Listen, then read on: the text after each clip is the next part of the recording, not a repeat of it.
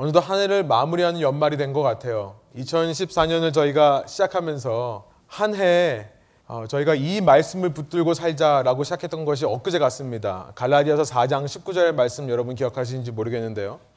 나의 자녀들아 너희 속에 그리스도의 형상을 이루기까지 다시 너희를 위하여 해산하는 수고를 하노니 라는 사도 바울의 고백을 저희의 마음에 새기고 한 해를 시작했던 것 같습니다. 한 영혼을 구원하기 위해 로마령 갈라디아 지역에 다니면서 처음 복음을 전했던 사도 바울. 그러나 그 결과로 쫓겨다니고 핍박을 받으며 돌에 맞아 거의 죽기까지 한 상태까지 갔던 사도 바울. 그럼에도 불구하고 자신의 그 핍박을 사랑하는 교회의 교인들을 위해 당하는 것을 당연하게 생각했던 사도 바울. 그러나 놀랍게도 그러한 생명의 헌신에도 불구하고 갈라디아 교인들이 참 복음을 떠나 다른 복음으로 속히 떠났을 때 그때에도 그들을 포기하지 않고 내가 너희를 위해 할 수만 있으면 다시 또다시 너희를 복음 안에서 낳는 해사하는 수고를 하겠다라고 외쳤던 그 사도 바울을 닮아서 우리도 우리 주위에 있는 한 영혼에게 예수 그리스도를 전하자. 그 속에서 예수 그리스도의 형상이 이루어지기까지 우리도 해사하는 수고를 하자라고 한 해를 시작했던 것 같습니다. 1년 동안 여러분을 통해 저는 믿습니다. 이 땅에 하나님의 왕국이 하나님의 복음이 레븐과 같이 누룩과 같이 퍼져나갔음에 감사드립니다. 참 보이지 않는 곳에서 많은 분들이 어, 한 영혼을 섬기시기 위해 수고해야 하고 헌신했던 여러분의 그 수고와 헌신을 아마 사람들은 몰라줄 수 있고 사람들은 잘 알지 못하겠지만 하나님께서는 결코 잊지 않고 계심을 믿습니다. 이제 크리스마스가 지나고요. 이제 2014년의 마지막이 되었는데요. 크리스마스가 지나고 나서 길거리는 다시 그 분주하고 들뜬 분위기에서 돌아와서 일상으로 돌아왔죠. 어쩌면 세상은 그 들뜬 분위기에서 일상으로 돌아왔기 때문에 어쩌면 좀 힘이 빠지고 우울하기도 하고 기분이 나지 않는 그런 분위기일 수 있지만 그러나 우리는 계속해서 이 땅에 오신 또 언젠가 우리를 위해 다시 이 땅에 오실 예수님을 기억하며 또 한 해의 시작을 우리 앞에 펼쳐질 또 한 해의 시작을 준비하려고 합니다. 그래서 이 마지막 주일은 오늘과 또 신년 주일은 다음 주일은요. 우리가 함께 앞으로 우리에게 펼쳐질 하나님의 생명 주심, 하나님께서 우리에게 생명을 주시면 우리 앞에 펼쳐질 우리의 삶을 우리가 기대하면서요. 우리를 통해 당신의 왕국을 하나님의 왕국을 이 땅 가운데 확장하실 예수님을 기대하면서 back to basic 다시 기본으로 돌아갔으면 좋겠습니다. 우리가 높이 뛰기 위해서는 firm ground에 있어야겠죠. 흔들리지 않는 굳건한 땅 위에 서야겠죠. 우리의 신앙은 무엇인지, 또 우리가 왜 이 교회로 함께 모이는지. 이 벨뷰 땅에도요, 교회는 참 많습니다. 그런데 우리가 굳이 레븐 교회라는 이름으로 이 자리에 또 하나의 교회를 개척한 이유는 무엇인지. 다시 한번 그 우리의 신앙의 기본에 대해 점검하면서요, 우리가 어떤 교회를 이어나가야 되고 또 다음 한 해 어떤 구체적인 사명에 헌신해야 되는지를 돌아보기를 원하는 것입니다. 그런 의미에서요. 오늘 이 시간에는 골로에서 1장 15절부터 23절을 통해서 우리 신앙의 근본 밑바닥이 되는 것은 무엇인가? 우리가 이렇게 교회로 모였는데 우리가 무엇에 근거하여 교회에 모였는가? 교회에 모인 우리의 신앙생활, 우리의 삶은 어떤 모습이어야 되는가를 한번 살펴보고요. 다음 시간에는 그 이후에 1장의 말씀 24절부터 29절을 통해서 그런 교회를 이루기 위해 우리가 구체적으로 어떤 일에 헌신을 해야 되는지를 살펴보기로 합니다. 이제 우리 함께 일어나실 수 있으시면 일어나셔서 오늘 우리에게 주신 하나님 말씀을 읽기로 하는데요. 골로새서 1장 15절부터 23절. 제가 여러분 대신에 한번 읽을 테니까요. 여러분 주보에는 우리말 성경 버전으로 되어 있습니다. 여러분 혹시 개혁 개정이 어려우신 분들은 참고하시라고 넣었고요. 함께 슬라이드를 보시면서 또 의미가 어려우시면 주보에 있는 우리말 성경을 보시면서 우리에게 주신 하나님의 말씀을 진지하고도 깊이 한번 읽어보기로만 합니다. 제가 읽겠습니다. 그는 보이지 아니하는 하나님의 형상이시요 모든 피조물보다 먼저 나신 이시니 만물이 그에게서 창조되되 하늘과 땅에서 보이는 것들과 보이지 않는 것들과 혹은 왕권들이나 주권들이나 통치자들이나 권세들이나 만물이 다 그로 말미암고 그를 위하여 창조되었고 또한 그가 만물보다 먼저 계시고 만물이 그 안에 함께 서느니라.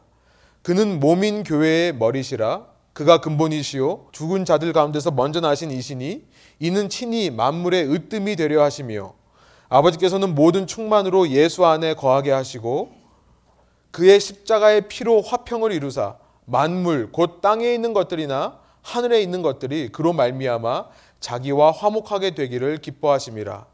전에 악한 행실로 멀리 떠나 마음으로 원수가 되었던 너희를 이제는 그의 육체의 죽음으로 말미암아 화목하게 하사 너희를 거룩하고 흠없고 책망할 것이 없는 자로 그 앞에 세우고자 하셨으니 만일 너희가 믿음에 거하고 터 위에 굳게 서서 너희 들은 바 복음의 소망에서 흔들리지 아니하면 그리하리라.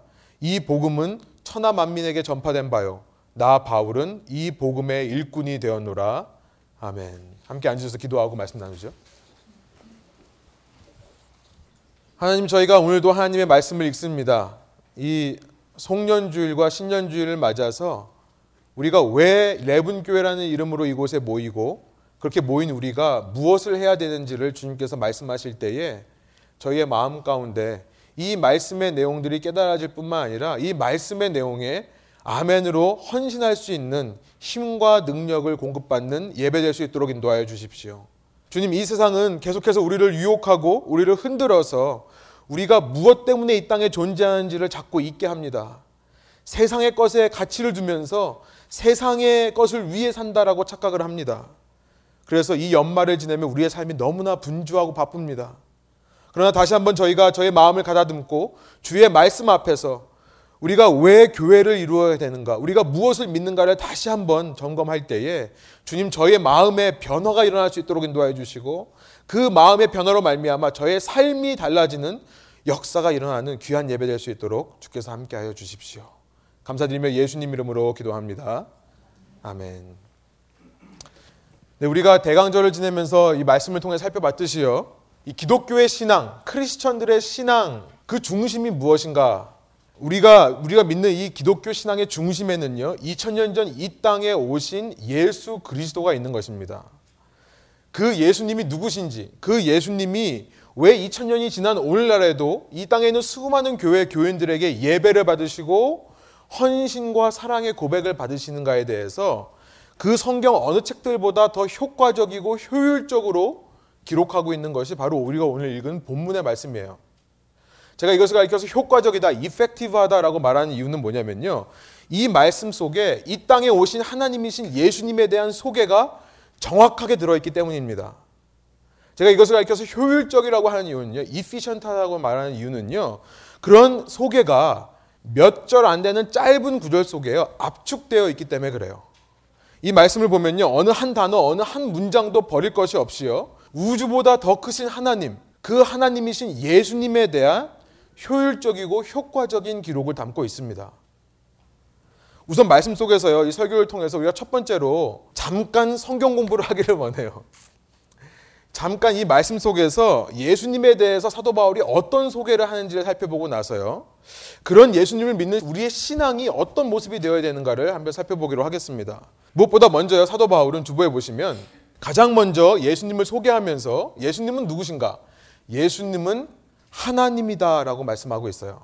뭐 어려운 내용 아닙니다. 다 아시는 내용이실 거예요. 그러나 이 시간을 통해서요. 복음이 무엇인지를 잘 모르시는 분들은 다시 한번 좀 복음에 대해서 아시고 예수님을 영접하는 일이 있었으면 좋겠습니다. 예수님은 누구신가? 첫 번째 하나님이시라는 거예요. Jesus as God. 예수님을요 하나님이라고 오늘 본문은 표현하고 있습니다. 15절을 한번 같이 한번 읽어 볼까요? 15절입니다. 그는 보이지 아니하는 하나님의 형상이시요 모든 피조물보다 먼저 나신 이신이 이렇게 시작하고 있어요.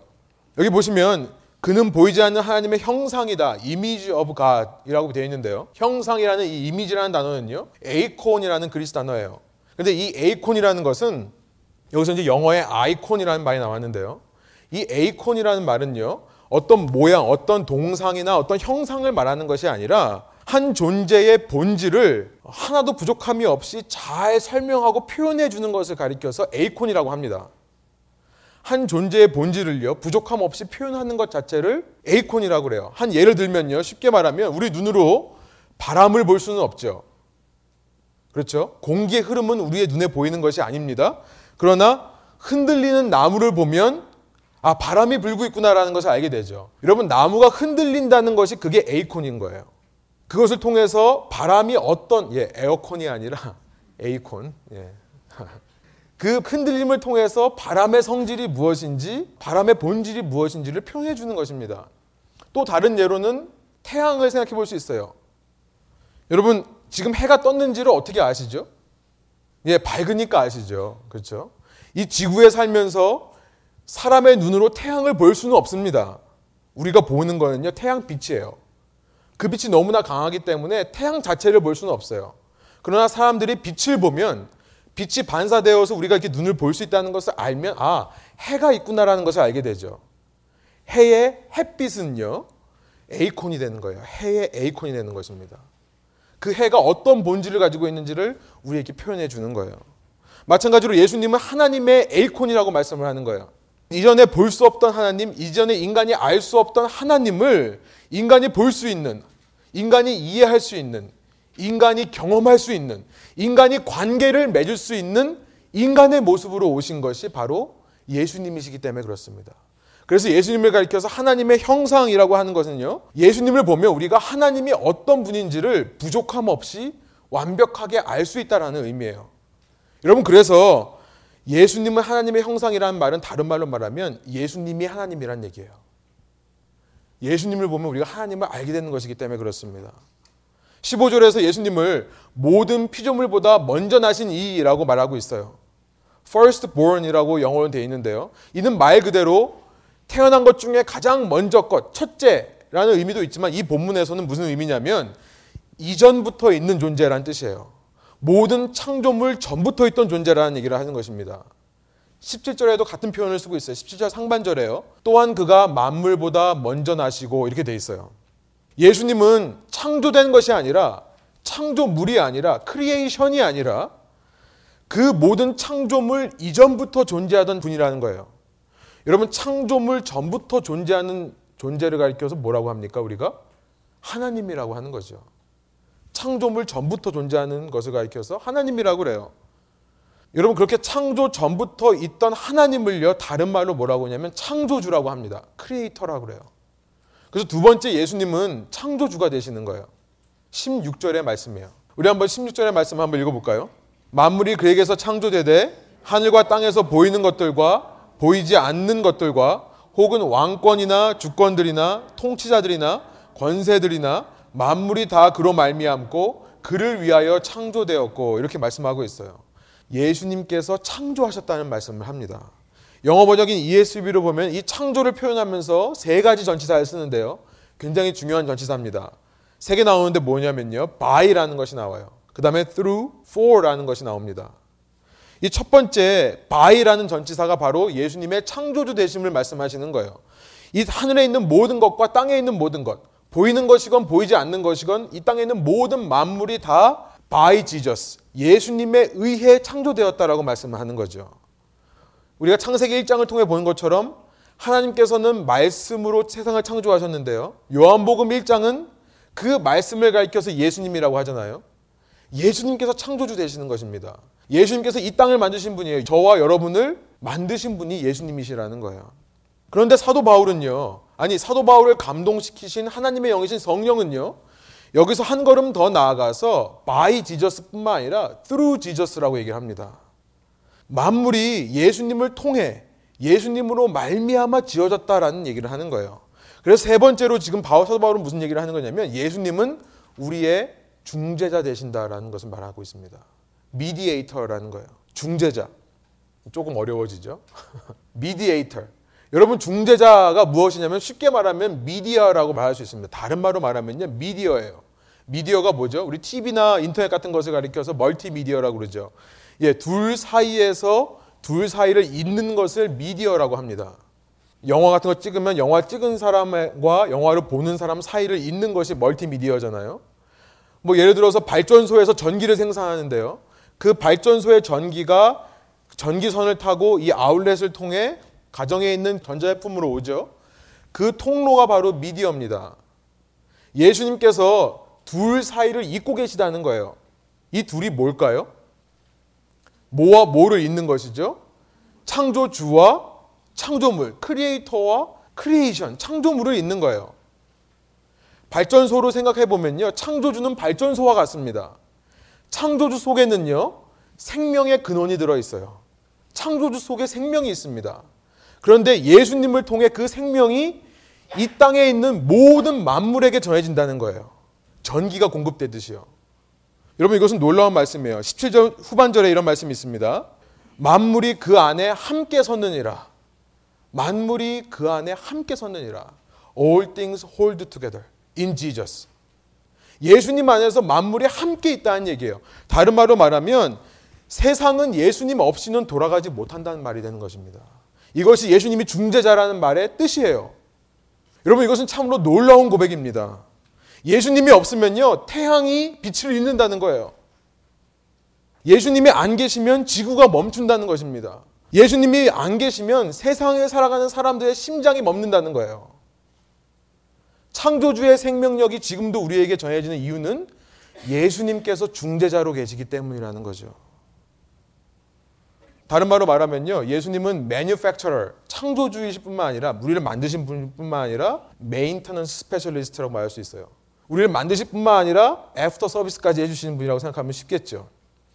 요즘 뭐 가전제품들이나 뭐 제품들을 보니까 전자제품들은요. warranty를 사야 됩니다.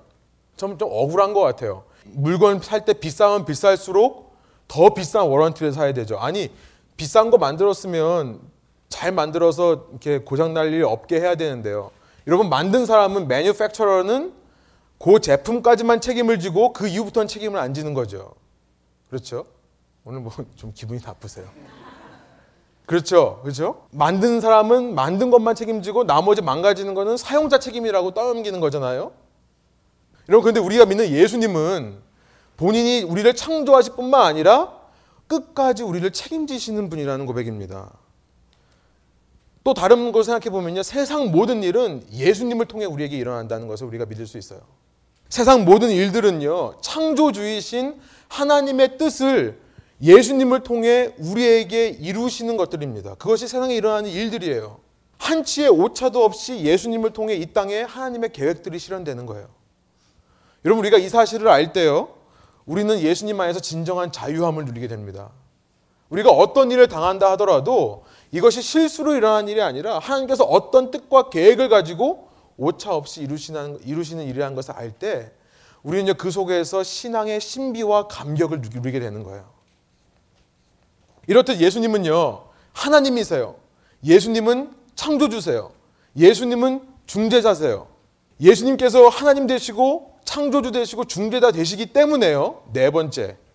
이 세상 모든 것들 중에서 이 세상 모든 신들 중에서 유일하게 이 세상의 주인이라고 할 수 있는 분은 오직 예수님밖에 없는 것입니다. 다른 말로 롤드라고 하는 거예요. 이 세상의 주인은 예수님밖에 없는 거예요. 우리가 방금 전에 읽은 16절에서 전치사 마지막 전치사가 뭐였죠? for라는 전치사가 있었죠. 바로 이것이 예수님의 오너십, 주인 되심을 말씀하시는 거예요. 만물이 예수님을 위해 예수님을 향해 창조되었다는 것을 고백하는 것이기 때문에 그렇습니다. 그에게는 하늘과 땅에 있는 모든 것들을 소유하는 소유권이 있다는 거예요. 이것을 18절에서 이렇게 표현하고 있어요. 우리 한번 한 목소리로 같이 한번 읽어볼까요? 그는 몸인 교회의 머리시라 그가 근본이시요 죽은 자들 가운데서 먼저 나신 이시니 이는 친히 만물의 으뜸이 되려 하심이요 이렇게 말씀하고 있어요. 만물의 으뜸이 된다라는 말이 다른 말로 말하면 스스로 만물의 주인임을 드러내신다라는 뜻이에요. 이 세상에는 모든 것들의 중심에는 예수님이 있다는 것입니다. 온 우주의 중심에는요, 크리스토 센트리즘, 예수님이 중심이 있다는 것을 말하는 거예요. 예수님께서 주인이시라는 거죠. 특별히 교회는요, 18절에서 말씀하시는 것처럼 그의 몸 된 교회는 특별히 교회란 무엇입니까? 우리 신앙인들이요. 우리 믿는 사람들은 그의 소유가 된다는 거예요. 머리와 몸의 관계는요. 예수님께서 머리에게 전적인 주권이 있고 머리에게 권위가 있음을 말씀하시는 거예요. 주인이라는 말씀을 하시기 위해 이 표현을 하시는 것입니다. 마지막으로요. 예수님은 어떤 분인가? 오늘 본문에 보니까요. 예수님을 가리켜서 reconciler라고 얘기를 합니다. 화평을 이루시는 분이에요. 이렇게 말하고 있는 것이 이제 19절부터 이후의 내용인데요. 여러분 화평을 이룬다는 것을 다른 말로 말하면 우리의 구원자 되신다는 얘기가 됩니다. 그래서 마지막으로 다섯 번째로 예수님은 누구신가? 우리의 구원자 되세요. 세이비어 되시는 분이세요. 예수님은 이렇게 하나님이시고요. 예수님은 이렇게 창조주시고요. 예수님은 중재자가 되시고 모든 만물을 유지하시는 분이시며 모든 만물의 주인이신데요.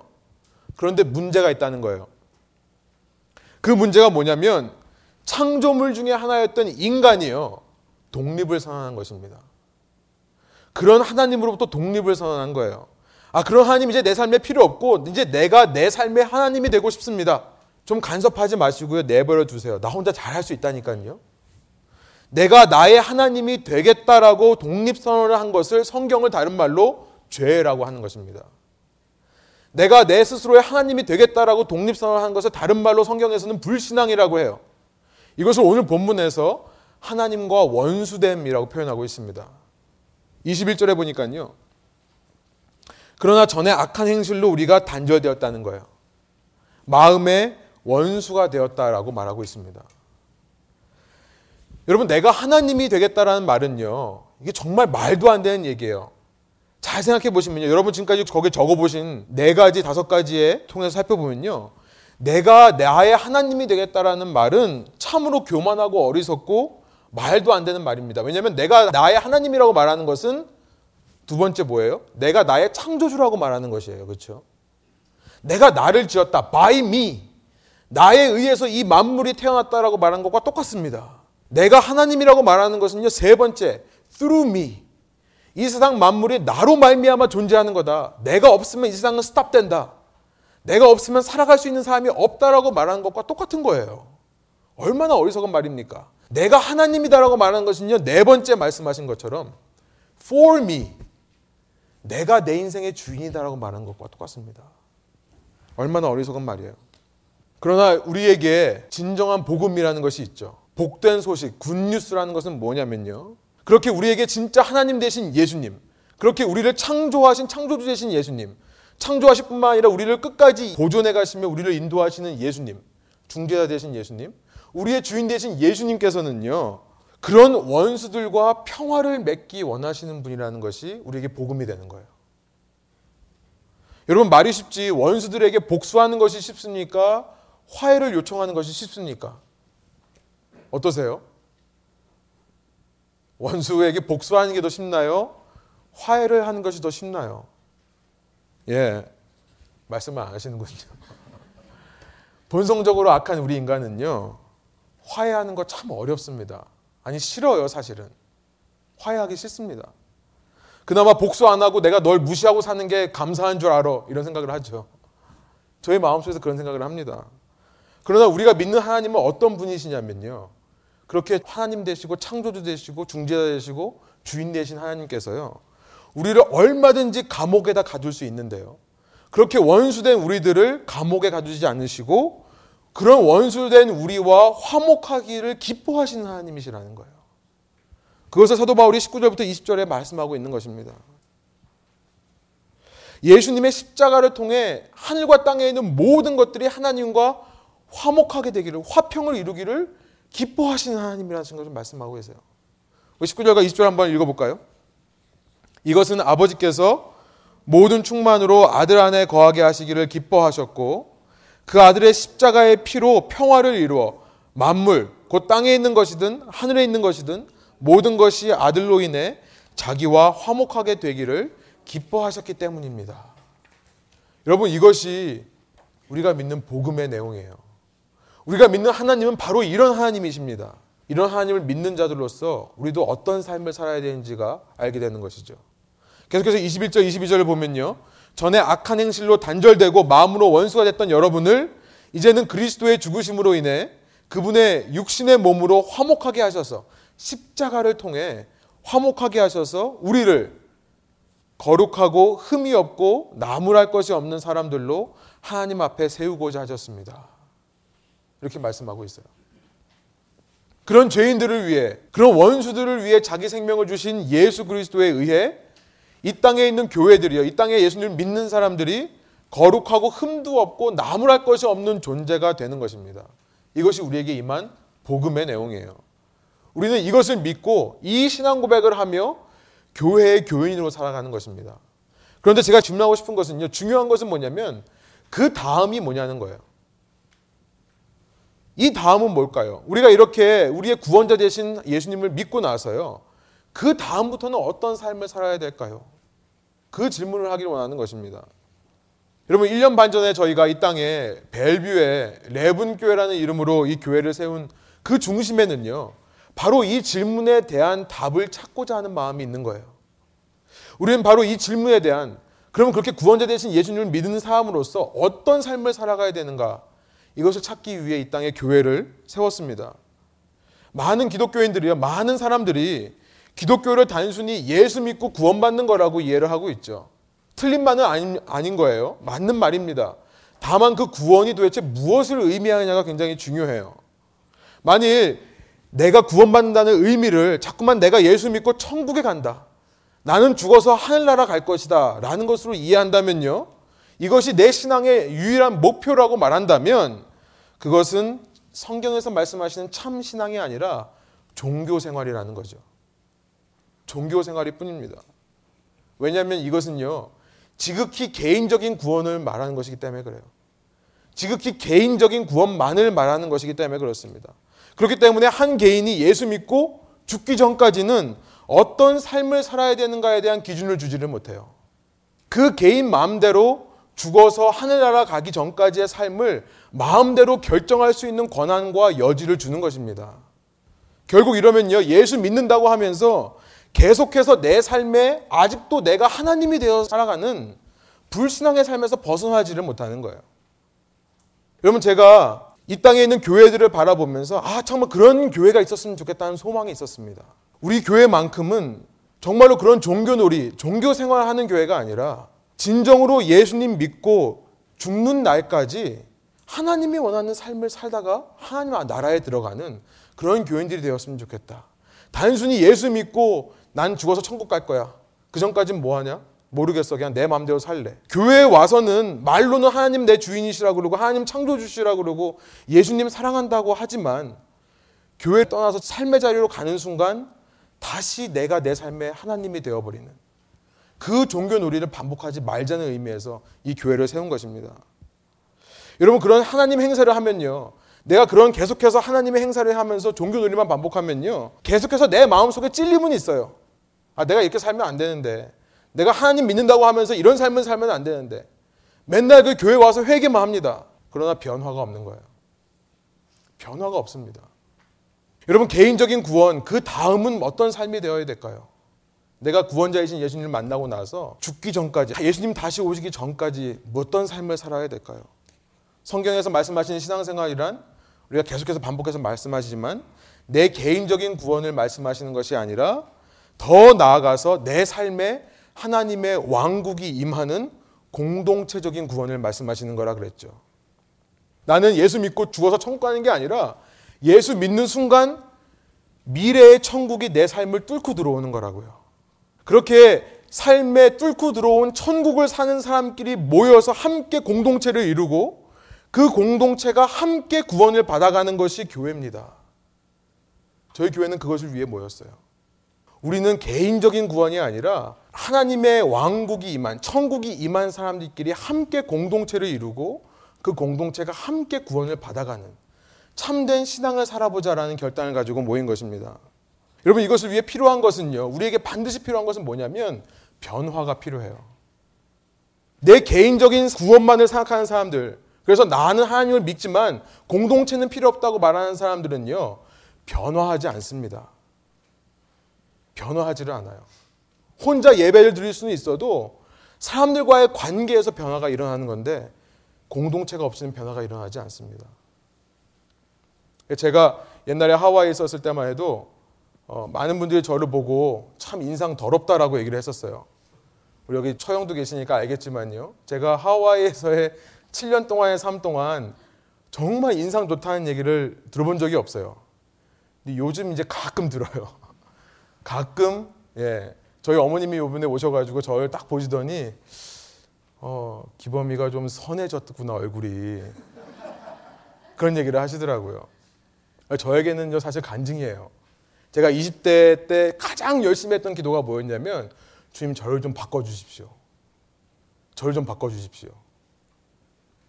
옛날 저를 알던 목사님이 저를 제가 이제 목회자 되고 난 다음에 우연히 만는데요. 아, 기범이 처음 봤었을 때는 눈에 살기가 있었다고. 예, 그렇게 얘기를 했었습니다. 지금 상상이 안 되시죠? 상상이 되세요? 여, 고개, 고개를 심하게 끄덕이시네요. 제가 제 간증은 뭐냐면요. 제가 이렇게 변할 수 있었던 것. 생긴 거 아직도 이 모양이지만 많이 변할 수 있었던 것은 공동체를 통해서 변한 거예요. 저 때문에 눈물 콧물 쏟은 형제 자매들 때문에 저 때문에 마음 아파하고 지금도 기억납니다. 기범아 너 그렇게 살지 말라고. 너 그렇게 살다 죽는다고 말했던 사람들. 저는 그 공동체를 겪으면서 제 모난 부분들이 깎여 나가는 것을 느꼈어요. 하나님께서 우리를 거룩하고 흠도 없이 나무랄 데가 없이 보존하시는 방법은 왕국의 삶을 사는 사람들의 공동체를 통해서 이루시는 것입니다. 저는 이것에 저희 교회 비전이 있다고 생각해요. 저는 그것을 위해 저의 삶을 헌신하고 싶은 마음이 있어서 이 교회를 개척하게 된 것입니다. 한 개인에 나타나는 삶의 변화는요, 간단한 거예요. 그 변화는 아주 간단합니다. 뭐냐면요, 내 삶에 내가 하나님이 아니라 예수님이 하나님이라는 것을 고백하는 마음이 변화해요. 다른 것이 아닙니다. 그 마음만 들면 돼요. 여러분, 내 삶에 내가 하나님이 아니라는 사실, 예수님이 하나님이라는 사실이 고백되면요, 그런 마음은 자연스럽게 말과 행동으로 나타날 수밖에 없는 거예요. 내 삶의 패턴과 습관이 바뀌는 것입니다. 참 복음은 바로 이걸 말씀하시는 거예요. 한 개인의 삶의 변화, 예수님을 왕으로 인정하는 그 삶의 변화가 일어날 때 그 신앙은요, 한 개인에만 머무는 것이 아니라 그 개인을 시작으로 이 땅의 교회라는 공동체로 이어지는 거예요. 예수 그리스도의 통치가 일어나는 하나님의 나라. 교회 공동체가 함께 서로 돕고 함께 이끌어주면서 그 공동체가 함께 구원을 받아가는 것입니다. 머리 대신 예수 그리스도, 몸 대신 교회가 함께 가는 거예요. 여러분 2013년 4월에 제가 교회 이름을 여러분한테 공모를 했었어요. 이 자리에 계신 분들이 몇 분 계신데요. 기도 모임을 처음 시작하면서 3월 달에 시작하면서요. 2013년 4월 달에 교회 이름을 뭘로 할까 좀 말씀해 주십시오 그랬습니다. 구루터기 교회라는 이름이 있었어요. 스톰 철.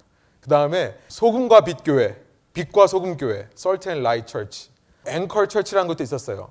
앵커 철치. 여러 가지 참 좋은 이름이 있었지만요. 제가 기도하면서 마음속에 아 그래도 우리 교회 이름만큼은 이 공동체와 관련된 이 왕국과 관련된 이름이었으면 좋겠다.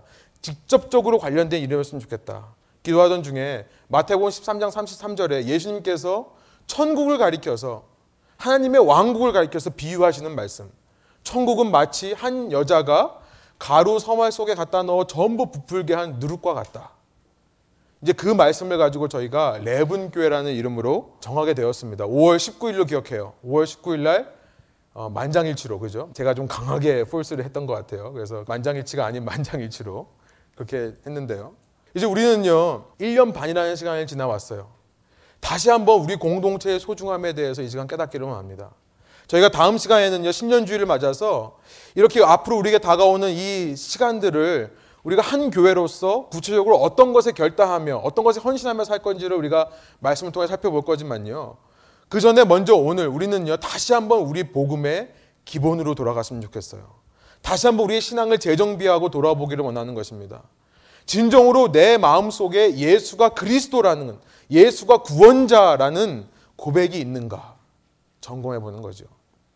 이 다섯 번째 맨 마지막 리스트의 맨 마지막 그거 예수님이 나의 구원자가 맞는가?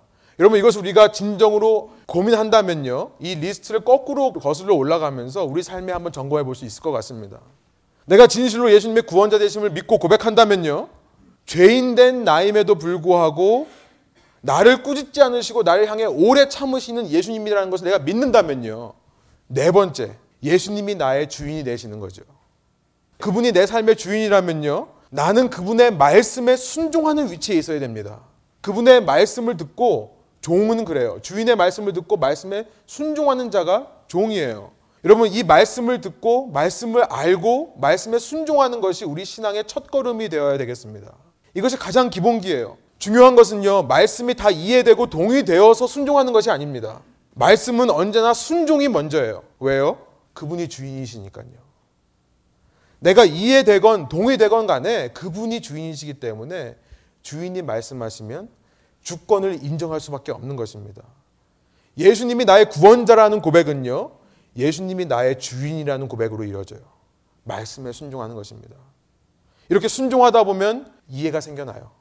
순종하다 보면 동의가 됩니다. 믿음이 생겨나는 거예요. 그렇게 예수님의 예수님을 나의 삶의 주인으로 모시고 말씀에 순종하는 사람은요. 리스트를 거꾸로 올라가서요. 예수님의 창조주 되심과 중재자 되심을 통해 내 삶의 근본 이유와 목적을 발견하게 돼요.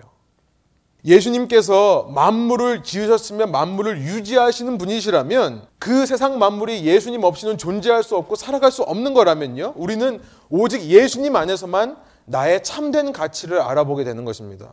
예수님 없는 세상은 아무리 좋게 보이고 아무리 화려하게 보인다 할지라도 언젠가 다 타서 없어질 쓰레기라는 것을 인정하게 되는 거예요. 오직 창조주시며 중재자이신 예수 안에서만 천하 만물은 본래 창조된 의도대로 거룩하고 흠 없이 세워질 수 있다는 것을 믿게 되는 것입니다. 우리 인생도 마찬가지죠. 예수님 없이는 참 인간다운 삶을 살 수 없음을 발견하게 되는 거예요. 거꾸로 말하면요. 구원자 되시는 예수님을 만나 변화를 통해 내가 예수님의 주인 되심을 인정하고 그 말씀에 순종하다 보면요. 나는 나의 참된 모습을 찾아가는 거예요. 참된 나의 모습. 세상이 말하는 나의 모습이 아니라 진짜 하나님께서 처음 창조하신 나의 모습. 여러분 이것이 신앙의 놀라운 기쁨입니다. 저는 아직도 그 과정에 있다고 믿어요. 하나님께서 뭐 처음 창조하신 저의 모습은 그렇게 성질 더러운 인간의 모습이 아니었던 것 같아요. 하나님을 부정하면서 하나님은 없다라고 말했던 그 사람이 아니었던 것 같아요. 세상의 것을 더 좋아해서 세상에 정말 유흥과 정말 술과 담배에 중독되어 있던 제 모습이 아니었던 것 같아요. 신앙생활을 하면서 예수님의 창조주 되심 중재자 되심을 믿고 살아갈 때에 내가 정말 참다운 나의 모습을 발견하게 되는 것입니다. 우리 삶에 이런 변화가 일어나기 시작하면요. 우리는 진정으로 예수님이 하나님이심을 고백하며 살아가게 되는 거죠. 다른 말로 말하면 예배자의 삶을 살게 되는 거예요. 매 순간마다 내 삶의 하나님은 내가 아니라 하나님이라는 것을 고백하는 예배의 삶. 여러분, 하나님의 형상으로서 우리가 알 수 없던, 우리가 볼 수 없던 하나님을 보여주신 예수님. 그 예수님의 형상을 우리도 닮아가는 거예요. 그 형상으로 새 사람을 입으며 그 형상처럼 살아가는 것이 되는 거죠. 골로새서 3장에 이런 말씀이 있어요. 여러분은 옛 사람을 그 행위와 함께 벗어버리고 새 사람을 입으십시오. 이 새 사람은 자기를 창조하신 분의 형상을 따라 끊임없이 새로워져서 참 지식에 이르게 됩니다. 우리가 이렇게 예수님 안에서 예수님의 하나님 되심을 인정하며 살아갈 때에 우리 안에 새로운 사람의 옷을 계속해서 입어가는 것입니다. 말씀을 좀 정리해 볼게요. 이 모든 다시 한번 보여주세요. 구원자서부터 하나님까지 인정하게 되는 이 모든 과정을 한마디로 말하라고 한다면 하나님의 왕국이 우리의 삶에 회복되는 과정이라 할 수 있겠습니다. 여러분 소원학교로는 2015년 우리에게 또 한 해가 주어진다면 하나님께서 우리의 목숨을 걷어가지 않으시고 우리에게 또 1년의 시간을 주신다면 그 시간을 통해 이 하나님의 왕국을 확장해 가시는 저와 여러분 되시기를 소망합니다. 날 구원해 주신 예수님, 나와 화목하기 위해 이 땅에 오신 예수님을 기억하면서요. 주인 되신 그분의 말씀에 순종하는 삶. 그래서 창조 주시며 중재자 되신 예수님 안에서 내 존재의 이유와 목적을 발견하게 되고 참 나다운 나의 모습으로 살아감을 통해 날마다 우리 하나님 되신 예수님을 예배하며 살아가는 삶. 이런 왕국의 삶이 회복되는 저와 여러분 되시기를 간절히 소원합니다. 함께 기도하시겠습니다. 이 시간 우리가 다시 한번 말씀을 기억하며 기도하기 원하는데요. 이 시간 좀 결단의 기도를 하나님 앞에 마음의 중심으로부터 정말 진심을 담아 올려드리길 원합니다.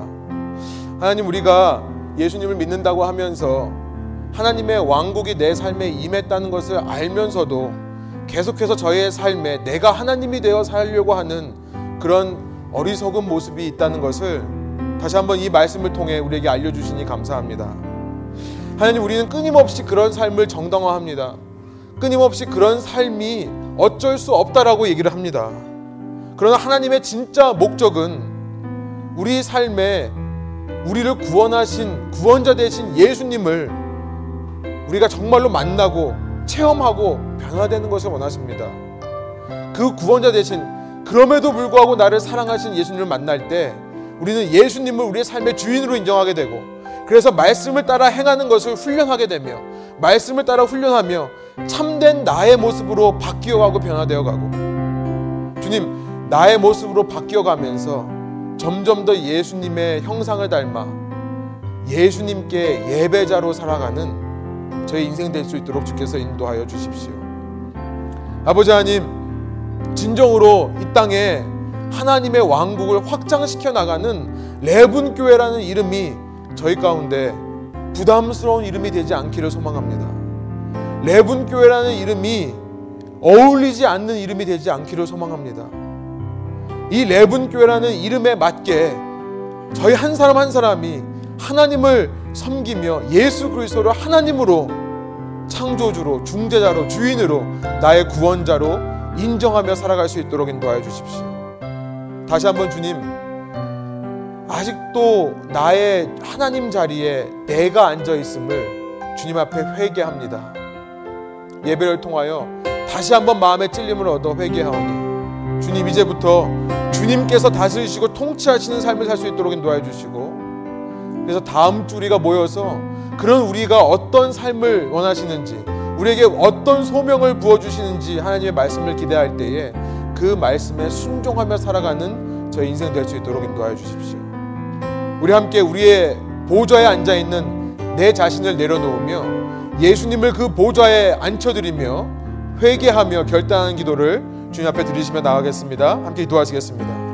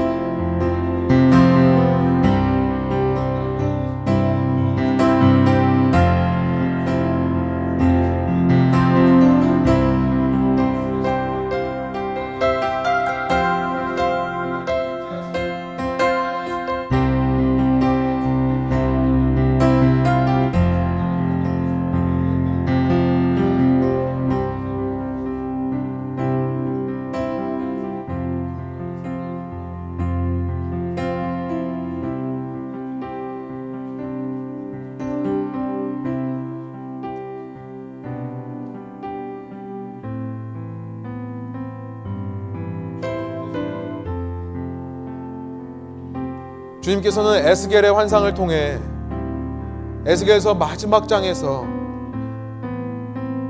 다시 한번 하나님의 성전, 무너졌던 성전이 다시 세워지는 환상을 주셨습니다. 그 감격과 기쁨을 에스겔 선지자에게 보여주셨습니다. 성전으로부터 물이 흘러나가 온 땅에 그 물이 적셔지고 물이 적셔지는 곳마다 풀들이 자라나며 나무가 회복되는 하나님의 왕국의 임재를 환상으로 보여주셨습니다. 예수님께서 이 땅에 오셨을 때에 장막절에 예루살렘에 올라가 하셨던 말씀을 기억합니다. 예수님을 믿는 자는 그 속에서 생명의 강이 흘러나올 것이다 말씀하셨습니다.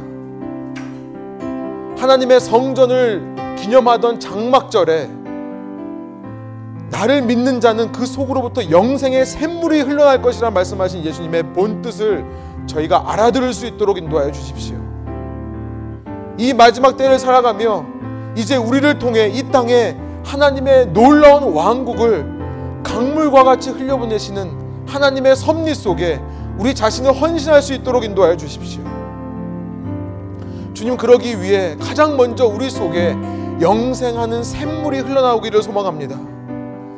예수님이 나의 구원자라 하는 고백이 있어질 수 있도록 인도해 주시고 그 고백 위에 구원자이실 뿐만 아니라 나의 주인 되심을 선포할 수 있도록 인도해 주시고 주인이라면 말씀에 순종하는 삶 말씀에 순종하며 창조주시고 중재자이신 예수님을 아버지 하나님 저희의 마음속에 모시고 그로 말미암아 참된 나의 모습으로 회복되어 가며 변화되어 가며 예수님만을 하나님으로 예배하는 삶을 살아가게 하여 주십시오. 이 자리에 모인 한 사람 한 사람이 그러한 생수의 삶을 흘려보내는 삶을 살아갈 때에 그런 우리를 통해 이 땅에 하나님의 왕국이 회복될 줄 믿습니다. 무너졌던 피폐해졌던 하나님의 성전이 건축될 줄을 믿습니다. 우리가 이런 마음으로 함께 서로가 서로를 귀하게 여기며 이 마지막 때에 서로가 서로를 의지하며 이 교회를 귀한 것으로 알고 섬길 수 있도록 인도하여 주시고 주님께서 이 교회를 통해 나를 구원하고 계심을 의심하지 않고 그 뜻에 전능하시고 오묘하시고 깊은 뜻에 내 자신을 순종하는 저희 한 사람 한 사람 될 수 있도록 인도하여 주십시오.